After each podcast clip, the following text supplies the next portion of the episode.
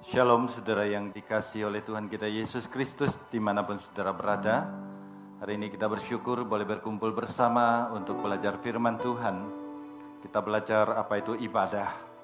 Mengapa kita harus beribadah di gereja? Mengapa ibadah sendiri di rumah saja tidak cukup? Mari sebelum kita belajar firman Tuhan, kita berdoa terlebih dahulu.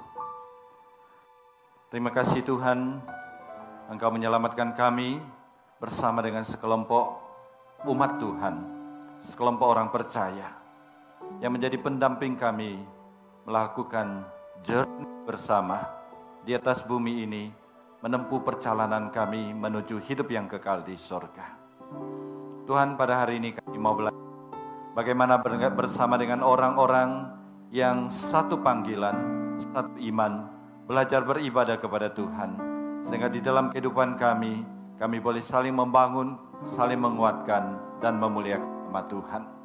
Tuhan urapi hambamu dan urapi setiap saudara-saudari kami yang mendengarkan. Demi nama Tuhan Yesus kami berdoa. Amin. Kalau saudara membuka Alkitab, silakan membuka dalam Ibrani pasal ke uh, 10 ayat ke-25. Ibrani pasal ke-10 ayat ke-25.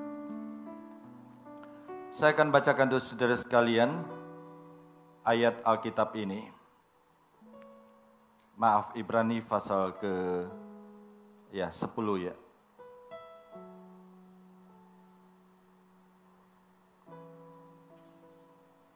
Saya salah ketik ya. Uh, Ibrani pasal ke 10 ayat 25. Ya.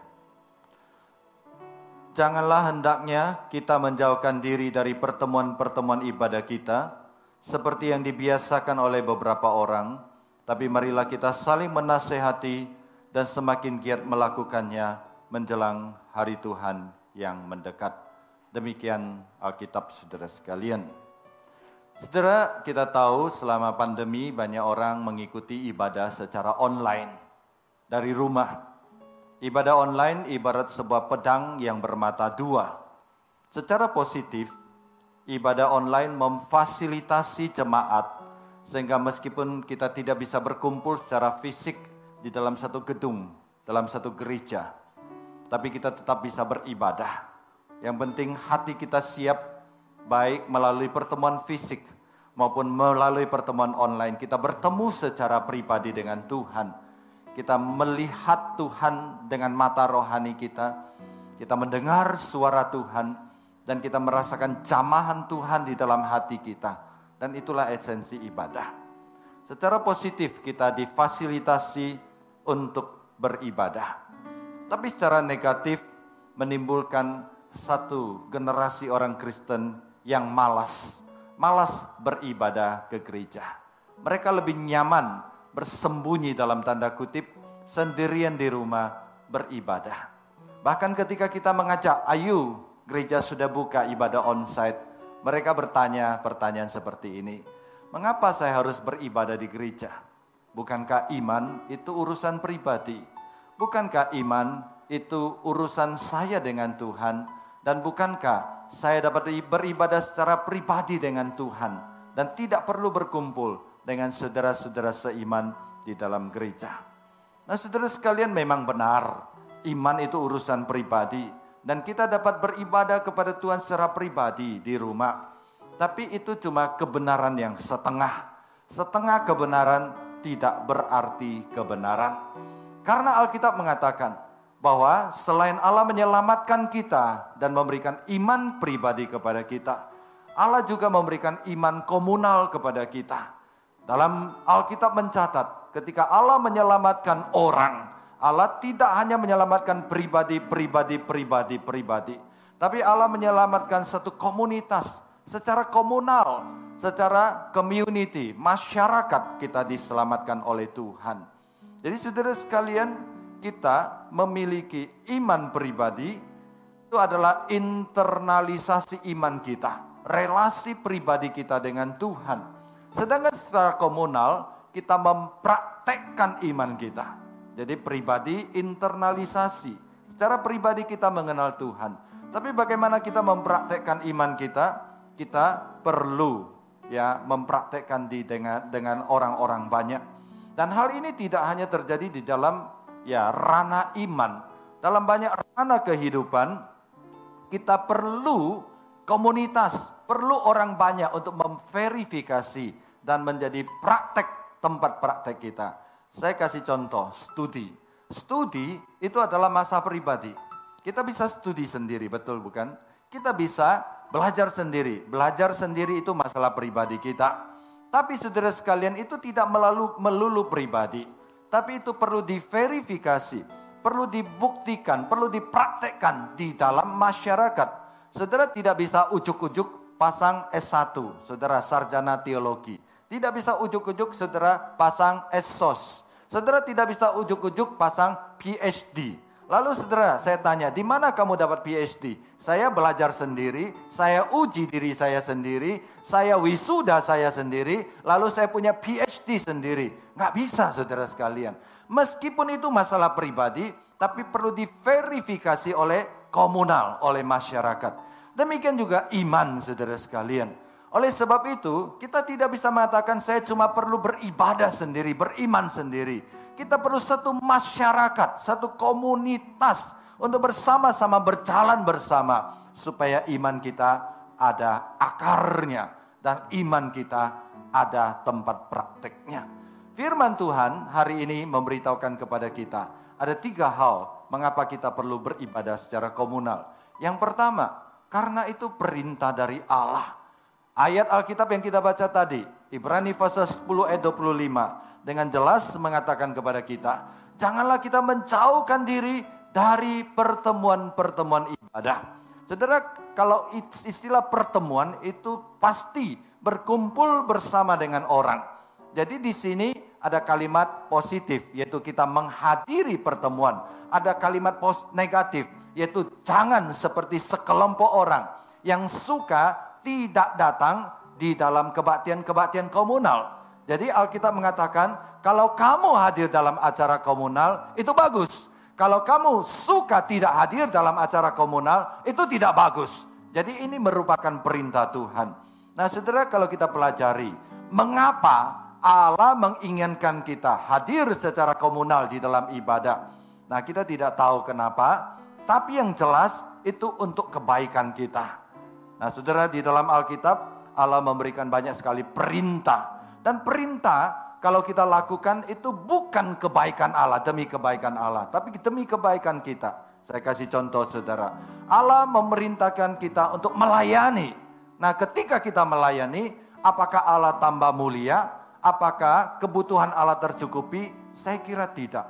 Allah kita itu maha kaya, maha mulia. Maha itu artinya sempurna. Kemuliaan Allah itu sudah sempurna. Kita memuji dia, kemuliaan Allah tidak bertambah kita tidak puji dia, kemuliaannya tidak berkurang. Kita layani dia, ke Allah tidak lebih mudah hidupnya. Kita tidak melayani dia, Allah tidak berkurang kenikmatan hidupnya. Lalu kenapa Allah menyuruh kita melayani? Jawabannya adalah demi kebaikan kita. Ketika kita melayani, maka kita mendapatkan nikmatnya melayani Allah, Sang Raja di atas segala raja. Ketika kita melayani, kita merasakan nikmatnya, sukacita ketika kita merasa hidup kita sudah menjadi berkat bagi sesama. Hal yang sama juga terkait dengan perintah Allah. Mengapa Allah memerintahkan kita untuk menjalankan kehidupan yang kudus? Saudara sekalian, kita kudus, kita tidak kudus, itu tidak ada hubungan dengan kekudusan Allah. Tidak mempengaruhi kekudusan Allah. Karena kekudusan Allah itu sudah sempurna dan tidak tercemarkan oleh siapa pun juga dan oleh apa pun juga. Tapi kenapa Allah memerintahkan kita untuk hidup kudus? Supaya hidup kita itu yang pertama menjadi bermakna. Yang kedua tidak dihukum oleh Tuhan dan menjadi lebih mudah dan lebih lancar di dalam kehidupan ini. Jadi kenapa Allah memerintahkan kita untuk hidup beribadah secara komunal berkumpul bersama dengan orang-orang saudara seiman, bersama-sama beribadah. Tidak hanya saya sendirian, secara pribadi beribadah kepada Tuhan. Itu demi kebaikan kita. Kebaikannya kita lihat di bawah nanti saudara sekalian. Jadi yang pertama Alkitab memberikan perintah kepada kita supaya kita melakukan ibadah komunal. Yang kedua, Alkitab memberikan contoh kepada kita. Jadi saudara di perjanjian lama, Alkitab memberikan contoh. Ada dua contoh minimal saya kutip. Yang pertama adalah Allah menyuruh bangsa Israel ketika Allah menyelamatkan bangsa Israel, konteksnya selalu satu umat. Aku menyelamatkan umat Israel.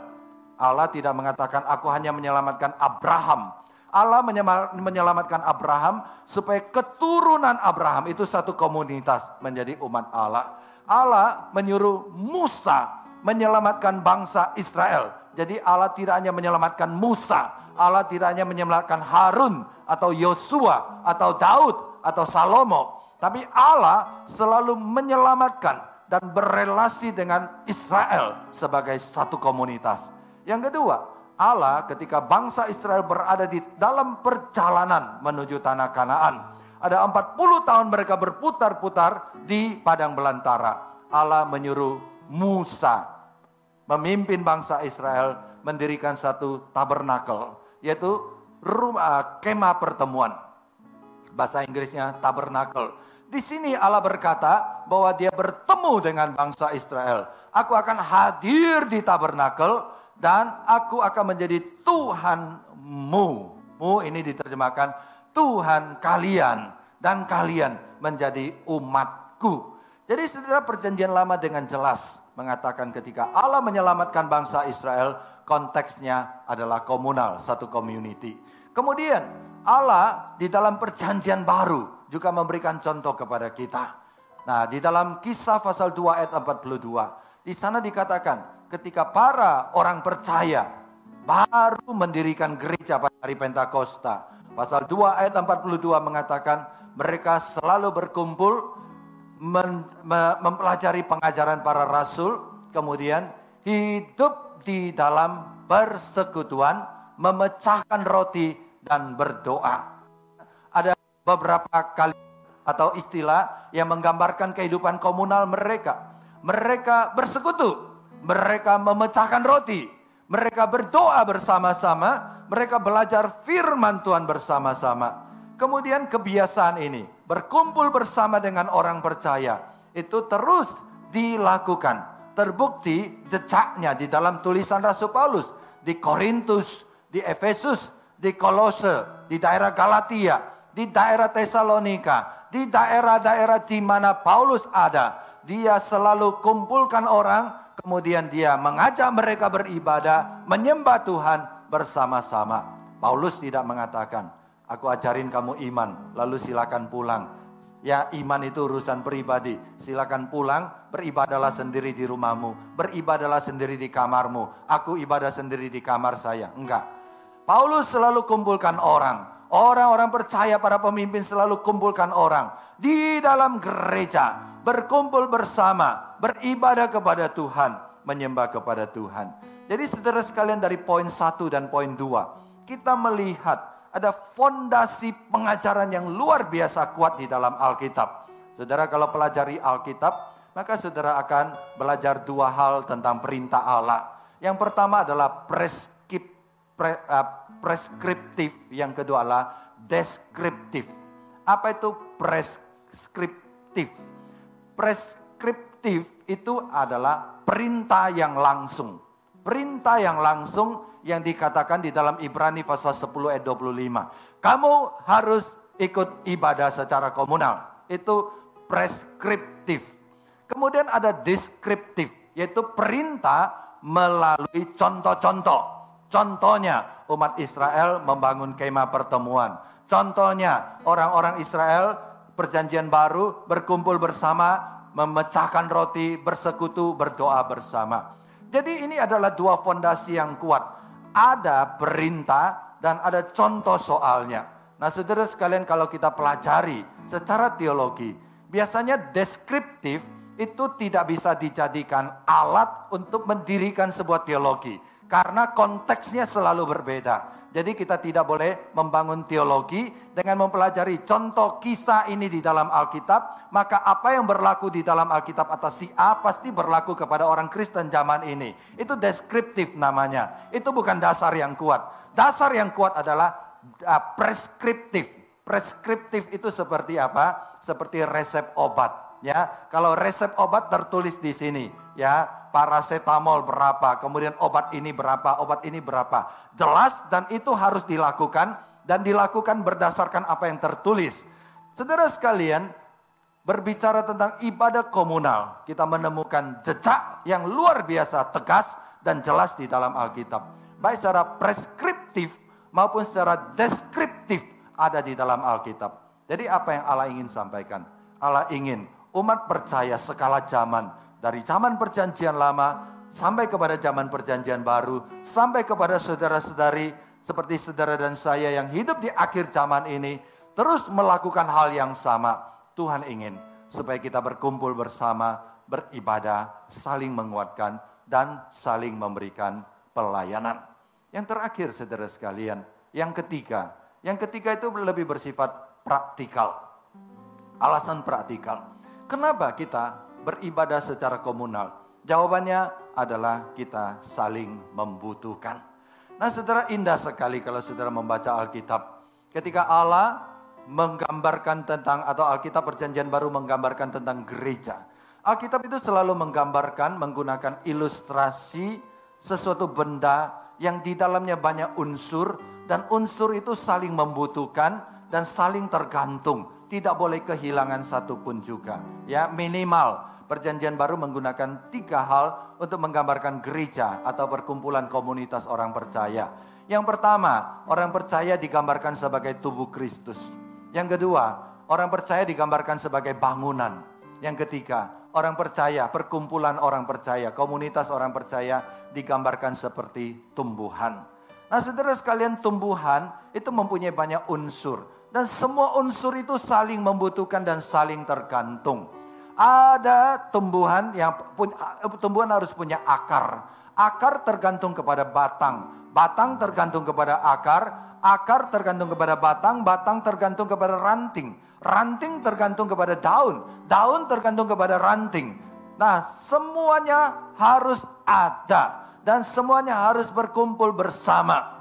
Demikian juga organ tubuh kita Tangan membutuhkan kaki, kaki membutuhkan mata, mata membutuhkan mulut. Dan itulah gambaran Alkitab tentang orang percaya. Saudara tidak bisa mengatakan, ya, ada satu orang mengatakan, hari ini saya mau ke pasar, tangan kamu yang pergi dulu ya, kaki kamu jaga di rumah. Nggak bisa saudara sekalian ya.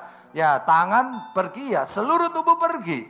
Kaki pergi ya, seluruh tubuh pergi. Bahkan Alkitab mengatakan, kalau satu menderita, yang lain menderita. Jadi begitu erat Alkitab menggambarkan komunitas orang percaya. Kita saling membutuhkan. Kita saling melayani, kita saling menguatkan. Hilang satu, maka hilang seluruh esensi keberadaan kita. Maka saudara tidak boleh berkata, oh saya cuma seorang diri. Kalau saya tidak ke gereja, kalau saya tidak beribadah bersama, kalau saya hilang peredaran dari komunitas, maka itu tidak ada artinya apa-apa. Enggak, saudara sekalian setiap pribadi penting. Tidak peduli di mana jabatan saudara di dalam gereja. Tidak peduli apa peran saudara di dalam gereja. Saudara penting, saudara terhormat, saudara berharga. Saudara sudah ditebus oleh Tuhan. Jadi saudara sekalian, kita ini makhluk sosial. Oleh sebab itu, kita perlu orang yang ada di sekitar kita. Kalau tidak berelasi dengan orang, kita tidak dapat hidup dan kita tidak dapat hidup sendiri saudara sekalian. Dan hal ini tidak hanya terjadi di dalam ibadah. Tapi dalam semua aspek kehidupan kita. Dunia ekonomi. Saudara tidak bisa bilang, saya bisa menjalankan perekonomian sendiri. Saya buka toko sendiri, saya jual sendiri, saya beli sendiri, saya pakai uang saya sendiri. ya. Nah saudara bilang, uang saya tidak lari ke mana-mana. Enggak, saudara sekalian Saudara bisa lakukan, tapi saudara jadi orang aneh. Dalam dunia pertanian, saudara tidak bisa mengatakan, saya beli ladang sendiri, saya kelola ladang sendiri, saya tanam sendiri, saya makan sendiri, saya jual sendiri. Enggak. Saudara perlu dalam bidang apa pun juga. Kita ini makhluk sosial. Kita membutuhkan sesama kita. Dan satu hal yang lebih penting lagi. Sesama kita membutuhkan kita. Nah hal ini berlaku baik di dalam dunia secara materi, sekuler maupun dunia rohani. Seperti yang saya gambarkan tadi. Secara rohani kita digambarkan seperti tubuh yang sesama anggota tubuhnya saling membutuhkan. Bangunan yang setiap unsur yang ada baik kelihatan maupun tidak kelihatan saling membutuhkan atau tanaman semuanya saling membutuhkan. Kemudian ketika kita berkumpul bersama maka kita lebih gampang bertumbuh bersama. Nah, Saudara sekalian, ada orang berkata, "Saya bisa bertumbuh sendiri, saya bisa PA sendiri, saya bisa berdoa sendiri, saya bisa melayani sendiri." Oke. Okay. Kalau saudara adalah orang yang sangat independen, Saudara tidak membutuhkan siapa pun juga. Tapi jangan lupa, orang membutuhkan saudara. Saudara sekalian, ada satu kalimat yang sangat penting di dalam Alkitab. Bahwa kita tidak hanya diselamatkan, tapi kita selalu diselamatkan dari, kemudian untuk. Jadi kita tidak selalu berhenti, kita diselamatkan dari. Kita diselamatkan dari dosa, kita diselamatkan dari hukuman kekal, kita diselamatkan dari kehidupan yang lama, kita diselamatkan dari kegelapan. Betul, Alkitab tidak titik di situ. Koma. Ya, kita diselamatkan dari dosa untuk hidup di dalam terang, untuk hidup menjadi berkat bagi sesama kita. Jadi saudara sekalian, kalau saudara selalu merasa saya tidak butuh orang, tidak apa-apa, tapi orang butuh saudara. Untuk itulah Tuhan selamatkan saudara. Jadi saya selalu menghimbau kalau saudara punya kesempatan, datanglah ke gereja, beribadalah. Karena saudara memiliki suasana yang berbeda. Ya, banyak orang hari ini ya menyindir berkata, ya kalau orang Kristen ke mall tidak takut ya, ke supermarket tidak takut, makan di luar tidak takut. Makan di luar itu artinya makan di di restoran ya, bukan makan di luar tepi jalan sana ya. Nah, makan di mana-mana saudara sekalian kita tidak takut. Tapi suruh ke gereja takut saudara sekalian. Nah, ini satu ironi. Apakah gereja itu begitu tidak steril sampai datang satu setengah jam beribadah? Ya, kita pasti akan uh, ter, ter, ter, terpapar penyakit seperti ini. Nah, kita tentu berharap supaya hal ini tidak terjadi. Tapi saudara sekalian, Mari kita bangkitkan kembali gairah, semangat untuk pergi ke rumah Tuhan. Nah, mari kita kembalikan semangat orang Israel ketika mereka punya kesempatan pergi ke Yerusalem untuk beribadah. Dalam sejarah bangsa Israel, mereka yang tinggal di luar Yerusalem, yang ada bait sucinya, setahun mereka cuma tiga kali bisa ke Bethlehem, eh ke Bethlehem, ke Yerusalem untuk bersama-sama beribadah kepada Tuhan. Dan ketika mereka dari utara Galilea, ya, kemudian dari selatan Yudea dan sebagainya, ketika mereka berjalan menuju Yerusalem, kadang-kadang mereka berhari-hari mereka menyanyi. Makanya di dalam Mazmur ada satu bagian Mazmur yang disebut dengan Mazmur ziarah. Mereka bersuka cita, menyanyi bersama-sama, bersautan, penuh sukacita, antusiasme, gairah, ke rumah Tuhan, bertemu dengan Tuhan dan bertemu dengan saudara. Saudara saya berdoa, biarlah gairah ini, keinginan untuk bertemu dengan saudara seiman, bersama-sama kita kumpulkan lagi dan kita berbondong-bondong datang ke gereja tentu dengan menerapkan protokol kesehatan yang ketat. Yang terakhir saudara sekalian, kenapa kita beribadah bersama? Karena kita membutuhkan dan ketika kita bersama-sama maka kita menjadi lebih kuat untuk mengalahkan dosa. Hidup ini adalah medan peperangan. Sadar atau tidak sadar, tiap hari, setiap detik, serangan dari iblis itu akan terus menyerang kita. Kalau kita sendirian, dengan gampang kita akan jatuh ke dalam dosa. Kalau kita menderita, dengan gampang kita akan menjadi orang yang menjadi khawatir, cemas, putus asa. Jadi ada orang mengatakan hidup kita itu seperti sebuah sebatang kayu. Kalau sebatang kayu dinyalakan, maka dia bisa nyala. Tapi kalau angin kencang datang, dia gampang padam. Tapi kalau kayu yang satu dikumpul dengan kayu yang lain, dikumpulkan dengan kayu yang lain, dikumpulkan dengan kayu yang lain, kemudian dinyalakan, nyalalah api unggun. Maka api unggun jauh lebih sulit dipadamkan dengan cuma sebatang kayu. Hidup saudara, saya, kita adalah sebatang kayu. Kalau kita berjuang sendiri, menghadapi angin kekecewaan, menghadapi angin dosa, menghadapi angin serangan iblis, gampang kita padam. Tapi kalau kita kumpul bersama dengan orang percaya, kita memiliki persekutuan beribadah bersama, beda. Kalau saudara melihat siaran-siaran televisi, bagaimana binatang buas mau menyerang sekelompok binatang yang lemah. Bagaimana caranya? Misalnya ini ada singa. Singa tentu lebih galak dan lebih ganas dibanding dengan kerbau. Tapi kalau 100 kerbau satu singa, singanya juga takut. Caranya singa bagaimana? Dia pecahkan dulu jadi dua. Sudah dua dia pecahkan lagi jadi seperempat. Sudah seperempat dia pecahkan lagi. Dia pecahkan lagi. Sampai mereka tercerai berai baru satu yang dia kejar. Saudara itu juga strategi dari iblis. Dia berusaha ya memadamkan semangat bersekutu dari jemaat. Ketika dia malas bersekutu, malas berkumpul bersama dengan saudara seiman, hatinya mulai dingin. Ketika hatinya mulai dingin dan ketika hatinya mulai kecewa, tidak ada orang di sekitar yang menolong dia. Saat itu dia akan seperti singa ya yang menerkam ya karena Alkitab mengatakan iblis juga seperti singa yang mengaum, yang menerkam setiap orang yang siap ditelannya. Saudara sekalian, hidup kita penuh dengan tantangan, hidup kita penuh dengan kesulitan. Jangan hadapi itu sendiri. Tuhan sudah mengutus banyak orang di sekitar kita yang mengasihi kita, yang peduli dengan kita untuk berjalan bersama dengan kita. Mari kita berjalan bersama supaya hidup kita aman dan selamat sampai kepada tujuan. Tuhan memberkati kita.